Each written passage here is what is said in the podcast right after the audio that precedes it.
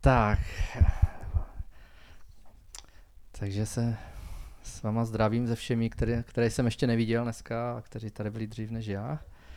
A jsem moc rád, že tady můžu být. Eh, není to premiéra, je to po druhé. Minulé téma bylo takové dramatičtější, ale teď to bude v takovém poklidu. um, já budu říkat i své svědectví. Dneska jsem se zrovna bavil s Vaškem, že každý má svůj nějaký styl kázání, nějakým způsobem mluví. Já jsem kdysi s ním strašně zápasil, když jsem si myslel, že musím být jako ten Roman, který z patra všechno mluví, nebo musím být jako Tomáš, který takhle spatrá a v podstatě se ani ne, ne, nedokáže nadechnout, když mluví, že mluví v kuse. Tak vás chci pozbudit, že nemusíme, můžeme každý mít svůj způsob. Já mám způsob takový, že mám spoustu poznámek a v podstatě skoro čtu protože nechci, abyste o něco přišli, takže možná vás to některé pozbudí, že si najdete ten svůj způsob, jakým způsobem budete vy mluvit, když budete vepředu.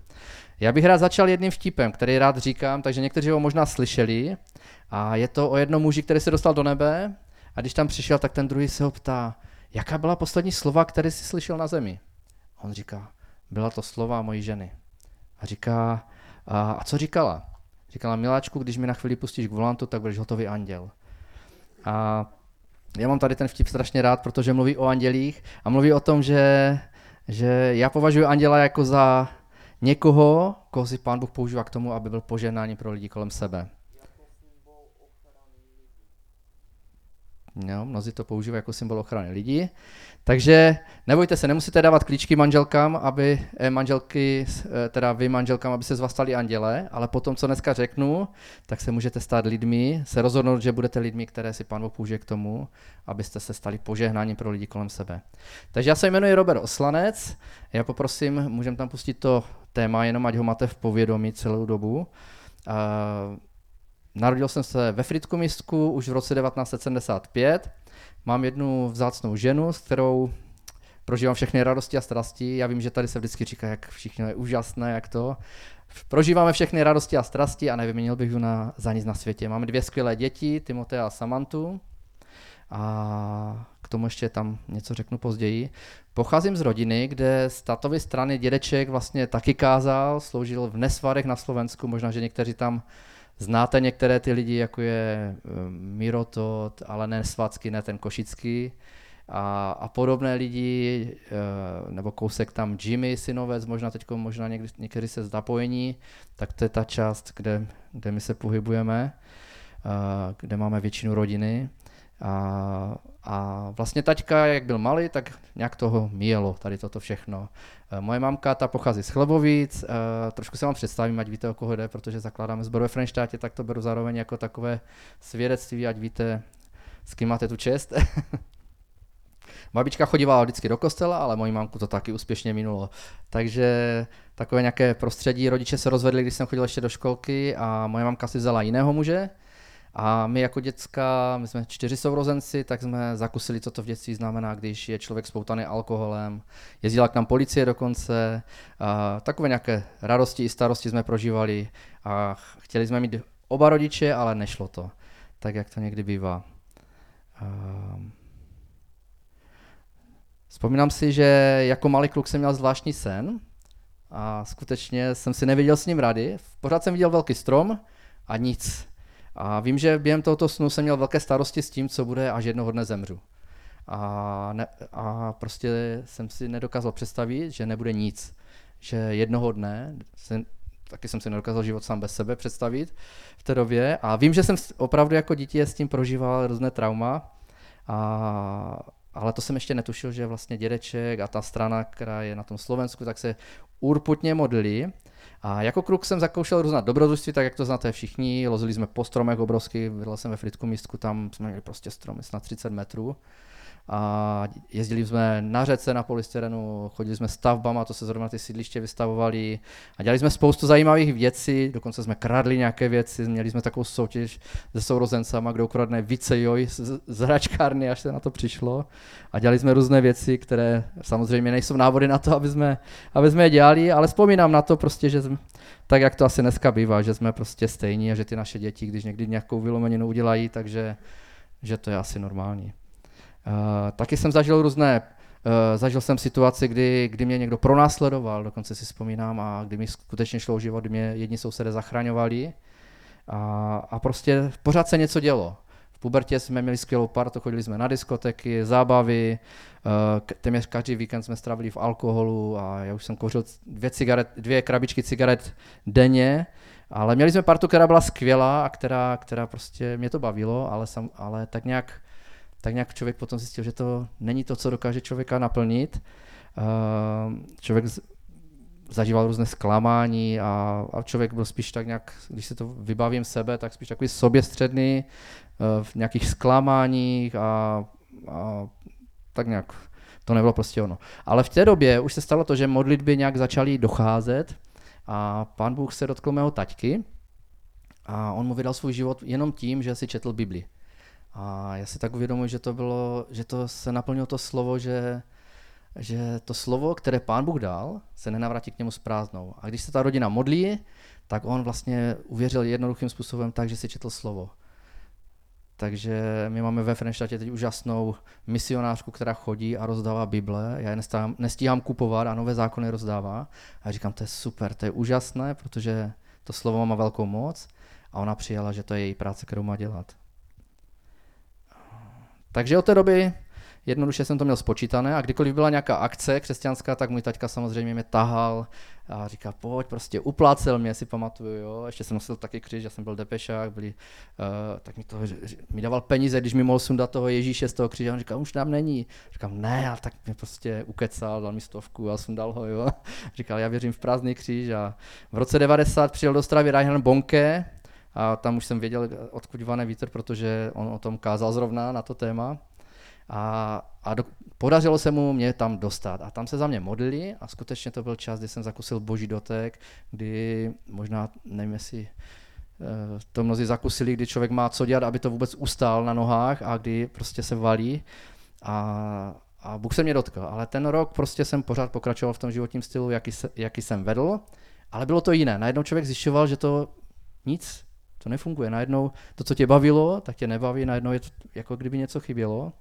A to byl takový rok, kdy potom přijel do Ostravy Steve Ryder, zase mě tam taťka dostal, samozřejmě, udělal všechno pro to vždycky.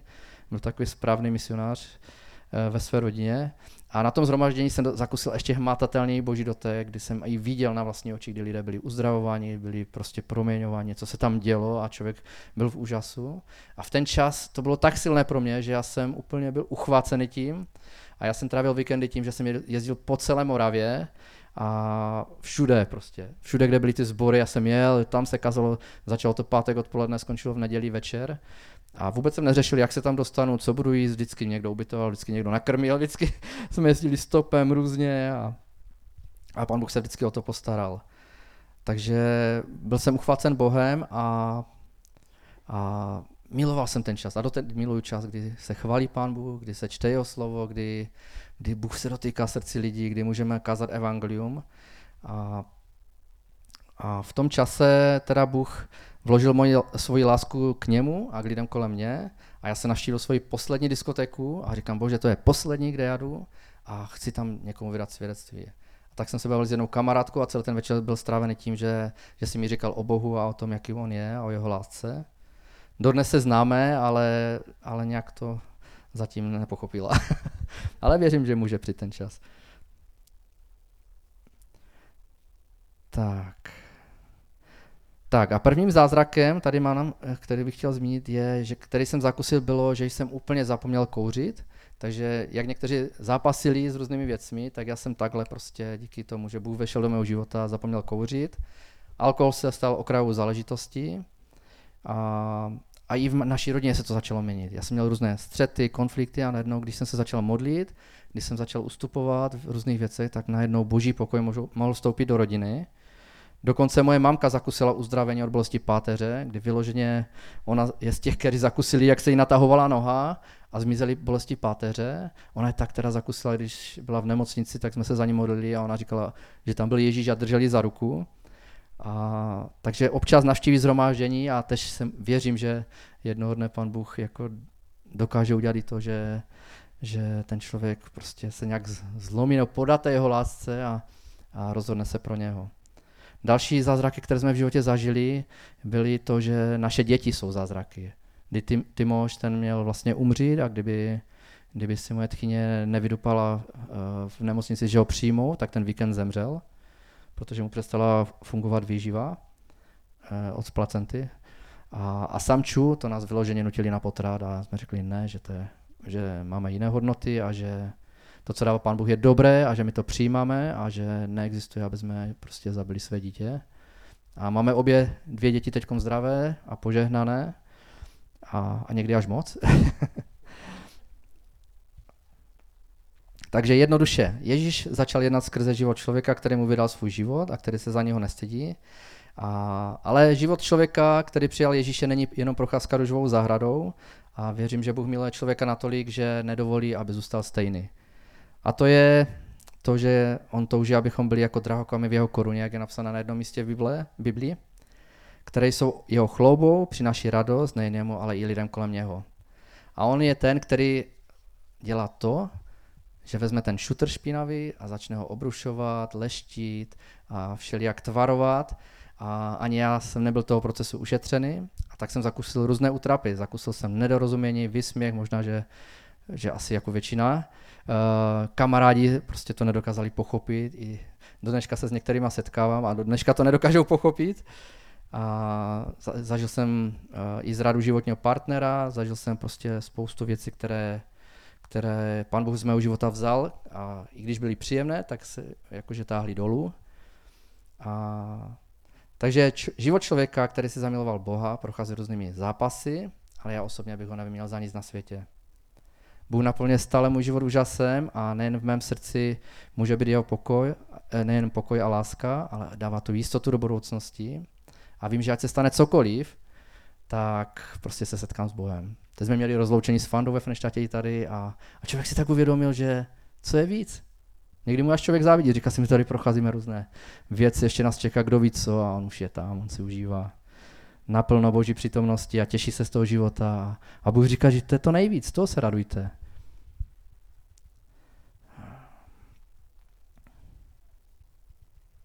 Takže už se blížím ke konci toho svědectví. To, že jsem poznal Boha na vlastní oči a zakusil na vlastní kůži jeho moc ve svém životě, mě nechává bez odezvy.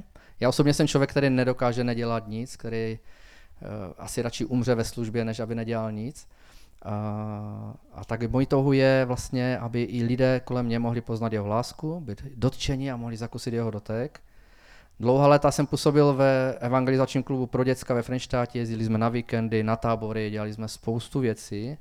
Dělali jsme besedy po školách, různé složky jsme do toho zapojovali záchranného systému. Bylo to takový nějaký zvláštní čas, kdy pán Bůh se dotýkal celého města my jsme mohli každý rok všechny páťaky oslovit několik let.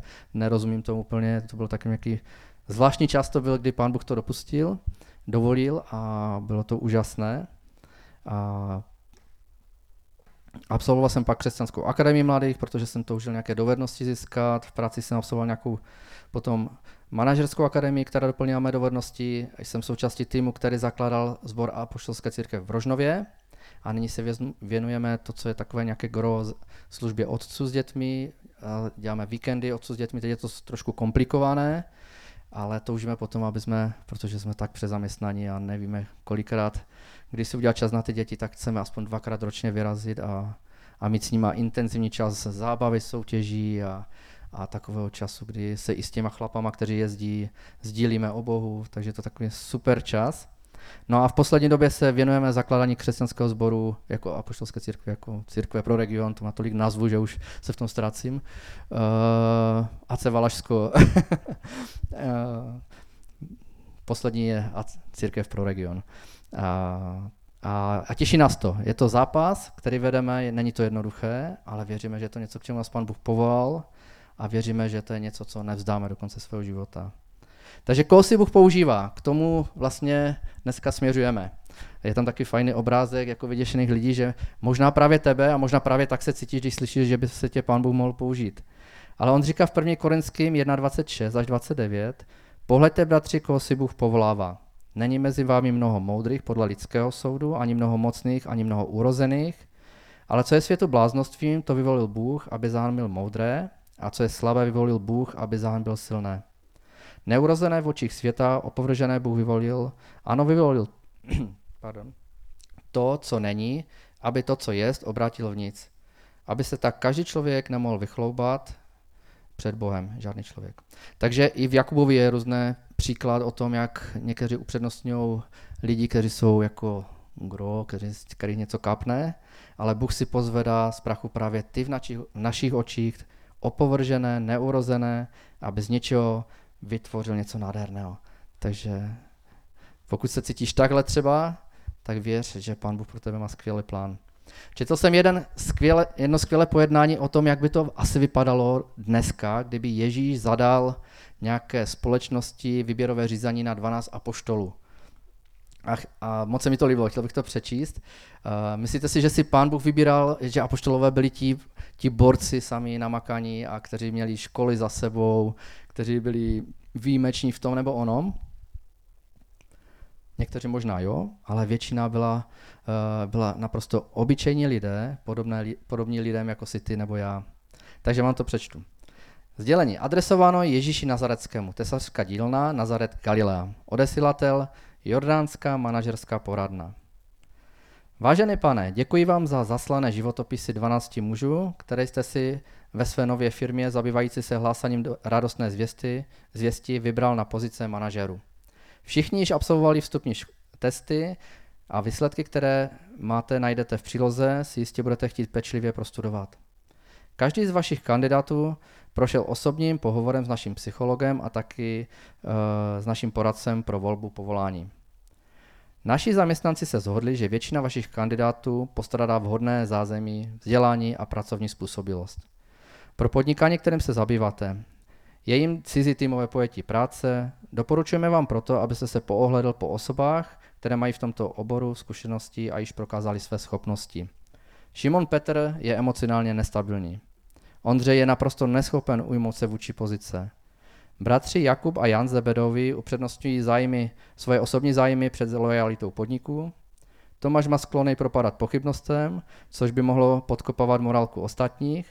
Cítíme potřebu vám sdělit, že Matoušovo jméno je uvedeno na černé listině Saskové kanceláře v Jeruzalémě. Jakub, syn Alfeův a Tadeáš mají zřejmě sklony k radikalismu. Velký potenciál vykazuje jenom jediný z kandidátů. Je schopný, nápaditý, dobře vychází s lidmi, má obchodního ducha a konexe na těch nejvyšších místech. Chybí mu motivace, nechybí mu motivace, je ctižádostivý a zodpovědný. Proto doporučujeme Jidáše Iškariotského do funkce hlavního manažera. Přejeme vám v novém podnikání hodně úspěchu s úctou doktor Kajfa, jednatel Jordánské manažerské společnosti. Takže možná takhle by to vypadalo, kdyby, kdyby dnešní Eh, nebo kdyby vybíral apoštoly, kdyby vybírala apoštoly nějaká ta společnost, která se zabývá výběrovými řízeními, ale Bůh se na nás dívá úplně jiným způsobem. Eh, existuje možná mnoho důvodů, proč zrovna tebe by si Bůh neměl použít, anebo nemohl použít. Ale neměj obavy, protože jsi v dobré společnosti. Přečtu vám ještě jeden výčet, který se, se mi moc líbí. Protože jsi v dobré společnosti, protože Mojžíš koktal, Davidovi nepadlo brnění, Marek byl zamítnut Pavlem, přesto napsal potom evangelium. Eh, Timotej měl žaludeční vředy, Ozeašova žena byla prostitutka, jediným vzděláním Amose byla škola pro řezávání fíkovníků, Jakob byl hář, David měl milostné pletky, Šalamou byl velmi bohatý, chudá vdova žila v nedostatku, Abraham byl příliš starý, David příliš mladý, Petr měl obavy ze smrti, Lazar, Lazar byl dokonce mrtvý, Jan byl opět na sebe, byl na sebe často příliš přísný, Noemi byla vdova, Pavel byl vrah nebo se účastnil podíl na těch věcech, stejně jako Mojžíš. Jonáš utíkal před Bohem, Miriam, sestra Mojžíšova, byla drbna, Gedeon a Tomáš pochybovali, Jeremiáš dělal sebe šaška, měl deprese a sebevražedné úvahy, Eliáš trpěl syndromem vyhoření, Jan Křtitel byl křiklon a buřič, Marta byla příliš starostlivá, Maria mohla být líná, Samson měl dlouhé vlasy, Noé byl opilý. Eh, umíš si představit, jak Možíš rychle vzplanul a co teprve Pavel nebo Petr? Robert, já mám jenom střední odborné učiliště, uh, nikdy jsem nemluvil k zástupům, jako děcko jsem byl spíš ostýchavý a tolik věcí jsem nezvládnul. Možná Vašek je slabý, no i když jako on cvičí, možná, já nevím, Darča Uh, a tak tam nemám co vytknout, já nevím. je tak, ten je takový nebo makový a, a prostě nevím, jestli stále si myslíš, že si tě Bůh nemůže použít. Já se tě, o to, já se tě pokusím dneska přesvědčit o tom, že to je jinak, teda, že Bůh si tě může použít, nebo aspoň se o to snažím. Protože Bůh nevypočítává, co jsi kdy dělal, nevede si záznamy. Buď si jistý nebo jistá, že existuje mnoho důvodů, proč by si tě Bůh nemohl povolat. Ale jestliže ho miluješ, jestliže po něm toužíš, a, tak on se tě použije navzdory tomu, jaký jsi nebo jaký jsi. On tě vyzbrojí. Možná si říkáš, že já nemůžu, ale věř, že Bůh, který je v tobě, může.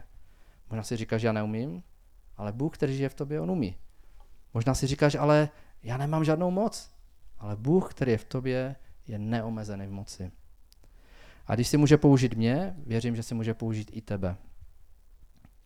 Eh, slyšel jsem krásný příběh eh, o jednom ukrajinském křesťanovi, který se obrátil a oni tam mají ve zvyku, že, že chodí se modlit do nemocnice.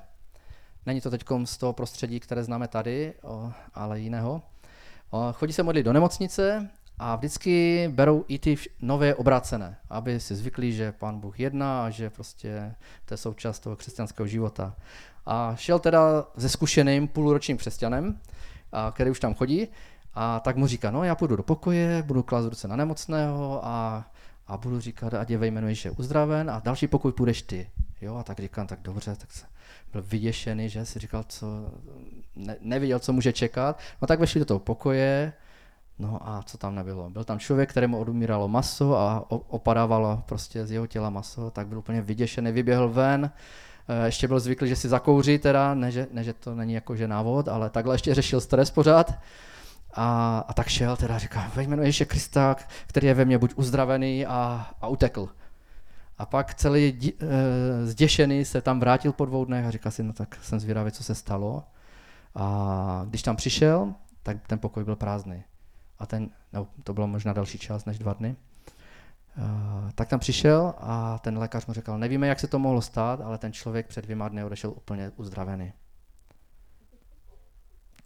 Uh, já nemám úplně rád tak ty silné příběhy, protože to uh, někdy vzniká dojem, že když se neděje něco takového, tak pak je to špatně. Ale Bůh si tě může použít, ve, možná, že ne k tomuhle, ale ve stovkách dalších případů. Možná můžeš být jenom ten, který Eh, který třeba pozbudí strápeného, nakoupí nákup nějaké stařence, zavolá někomu v izolaci, nakrmí hladového, nebo někoho jenom pozveš na bohoslužbu. Jaké by to bylo krásné, kdyby každý z nás se rozhodl, že zkusí tento rok někoho pozvat na bohoslužbu. Nemít za ruku, že tu zůstane, ale pozvat na bohoslužbu. Nebo můžu jít nahoře se svým kamarádem, pozvat někoho na kulečník, navštívit rodiče, zaplatit tábor nějakému dítěti, z jednoho takového případu se zrodil nejvyšší dětský služebník. Jít se synem na ryby, upec buchtu, zapojit se do zakladení sboru ve Frenštátě. Možná, že i to je dobrý nápad. Za to se modlíme. Tak, být poslem smíření tam, kde je rozdělení, být poslem upokojení tam, kde prožívají lidé bouři životní. Obejmout někoho, usmat se, pohladit. Možná si říkáš, jako ten ukrajinský křesťan, a říká, já jsem slabý. Ale pak si řekni, Bůh, který je ve mně, silný. Já nemůžu, ale on, který je v tobě, který žije v tobě, on vždycky může. Já nemám moc, tak se buď jistý nebo jistá, že Ježíš, který je v tvém životě, on ji má. Možná stačí ráno říct, Bohu, pane, tady jsem, prosím tě, pošli mi někoho do cesty. Co máš pro mě dneska připravené? Pošli mě na místa, kde mě chceš mít, nebo pošli mi do cesty lidi, které mám dnes požehnat. Nebo mi dej práva slova dost, když budu mluvit s lidma, aby mohli být požehnáni. Věřím, že si pro mě připravil dnešní den skutky, do kterého mám vstoupit. A věřte mi, že to je modlitba, kterou Bůh vždycky vyslyší. Takže nevím, jestli si stále říká, že Bůh si tě nemůže použít. Vypadá to, že to je dlouhé, ale už jdem do finále. Dan Drapel říkal, Bohu jde především o stav našeho srdce, proto mu záleží více na našem motivu, než na našich schopnostech. Eh, teď byl pár citátů. Reinhard Bonke k tomu řekl, malý člověk ve své duši boží lásku má motiv, který je stokrát lepší a šlechetnější než jakýkoliv jiný motiv. Znáš-li tuto lásku, znáš nejvyšší lásku, znáš tajemství všech tajemství. tady ten citát určitě znáte, který řekla matka Teresa. Kristus nemá teď na zemi žádné tělo kromě tvého, žádné ruce kromě tvých, žádné nohy kromě tvých, tvé jsou oči, jimž na svět pohlíží Kristovo slitování, tvé jsou nohy, na kterých vyjde konat dobro a tvé jsou ruce, kterými nám nyní požehná. A teď je na tobě, jestli dovolíš Bohu, aby jeho srdce bylo tvým. Aby překypovalo lásku ke každému člověku. Aby tvoje oči viděli druhého jako on, aby tvé ruce se dotykaly lidí tak, jako se jich chce dotknout on. Jestli budeš ten, který bude trávit čas s lidmi, kterými ostatně opovrhují, jestli budou tvoje nohy připravené tam, kde on chce. Bůh nasadil vše, co měl, aby zachránil každého, kdo kdy žil. Jeho srdce překupuje láskou ke všem lidem a jeho touhou je, aby každý člověk došel poznání pravdy a byl zachráněný. Jak na tom jsi ty? Co jsi ochoten nebo ochotná udělat, aby lidé kolem tebe došli odpuštění a záchrany? Já si nemůžu pomoct a já vždycky za poštoli říkám, co jsme slyšeli, co jsme na vlastní oči viděli, co jsme, na co jsme hleděli a čeho se naše ruce dotýkaly, to zvěstujeme, slovo života. A když je linčovali, tak řekli, o tom, co jsme viděli a slyšeli, stejně nemůžeme mlčet. Je to silnější než my. Takže i ty se můžeš stát člověkem, i ty se můžeš stát andělem, člověkem, kterého si Bůh používá k tomu, aby byl poslem jeho lásky na této straně nebe. Staň se jeho očima, rukama, nohama, prostě vším, a, co přináší požehnání svému okolí. Staň se misionářem ve svém vlastním okolí. Víte, po, možná všichni sledujete, co se děje kolem nás a pole se i kežní. A pan Bůh říká, že dělníků je málo. Bůh je připraven. Jeho srdce hoří hlubokou touhou, aby každý došel poznání pravdy a byl zachráněný. On si nelíbuje ve smrti své volníka, je napsané, ale jeho touhou je, aby se každý člověk odvratil od svých zlých cest a byl živ, aby získal život na věky. A Bůh se dívá na tento zbíračený svět a dneska ti dává výzvu. Koho pošlu, kdo mi půjde do tohoto zbíračeného světa? A stane se mým požehnáním pro lidi kolem sebe. A teď je na tobě, jestli odpovíš, pane, pošli mě, půjdu já. Uh, Reinhard Bobke říkal, jak jsme si četli, že k tomu nepotřebuješ moc. Stačí Bohem proměněné srdce, naplněné jeho láskou a soucitem a touhou, aby druzí lidé ho poznali. A tak během nasledující písně můžeš Bohu odpovědět na jeho vizu tím, že mu dáš svůj život k dispozici a řekneš, pošli mě, půjdu já. Prosím tě, pane, proměň mé srdce, aby hořelo hlubokou láskou a aby bylo zlomené nad tím, že lidé kračí bez tebe do zahynutí. Pokud to tam není, tak ho pros jednoduše. Bože, dej mi takové srdce. Můžeš mu říct, ukaž mi, co jsi připravil pro mě, jaký sen máš pro můj život, jaký plán a způsob služby máš připraven právě pro mě. Jak chci naplnit tvůj záměr ve svém životě a toužím vidět to, toto místo, když to vezmu tady, naplněné, přeplněné. Aby to nebylo jediné místo ve Valmezu, ale bože, i kdyby jich bylo deset, tak je to málo. Aby toto bylo jenom pro mládež nebo pro děti. Nespokoj se s tím, že lidé kolem tebe eh, jdou do zahynutí a já si zajdu jenom na bohoslužbu. Nechci to brát jako výtku. Chci dát dneska spíš výzvu, pokud potom toužíš, přijď tady dopředu. Budeme budem ti v tom žehnat, budeme se modlit, aby Pán Bůh ti dal ty příležitosti, aby ti dal uvidět, aby ti dal uvidět to tvoje místo, ten tvůj sen, který jste s tebou snít. Tak já se pomodlím a potom během té písně můžeme se modlit za to, kdo bude chtít, nebo klidně na svém místě, ale jsme připraveni ti i tak požehnat v tom, co máme. Pane Ježíši Kriste, já ti tak děkuji za každého jednoho z nás. Děkuji ti, že ty jsi z nás našel, že jsme pro tebe drazí a vzácní, že jsi z nás zamiloval, pane, a že máš pro nás připravený skvělý plán a skvělou budoucnost. A že my společně s tebou můžeme být těmi dělníky na tom, kteří vyjdou na to pole a kteří zakusí, co to je, když lidé tě poznávají. Tu radost. Pane, to potěšení z toho, když se rodí každé nové dítě. A já tě tak vyvýšu nad tímto společenstvím a prosím tě, aby každému jednomu si dal do srdce hlubokou touhu potom, aby lidé kolem něho byli zachráněni. Aby se nám proměňoval naše srdce, pane, a bylo pronuto tvojí láskou, tvým soucitem, aby jsme byli jako ti apoštolové, kteří to nevydrželi a řekli, je to silnější než my, my to chceme předat dál. A tak dej, pane, aby se toto místo naplnilo skutečně novými lidmi, kteří tě poznají, kteří zakusí moc tvé lásky i moc tvé krve prolité na Golgotě. Amen.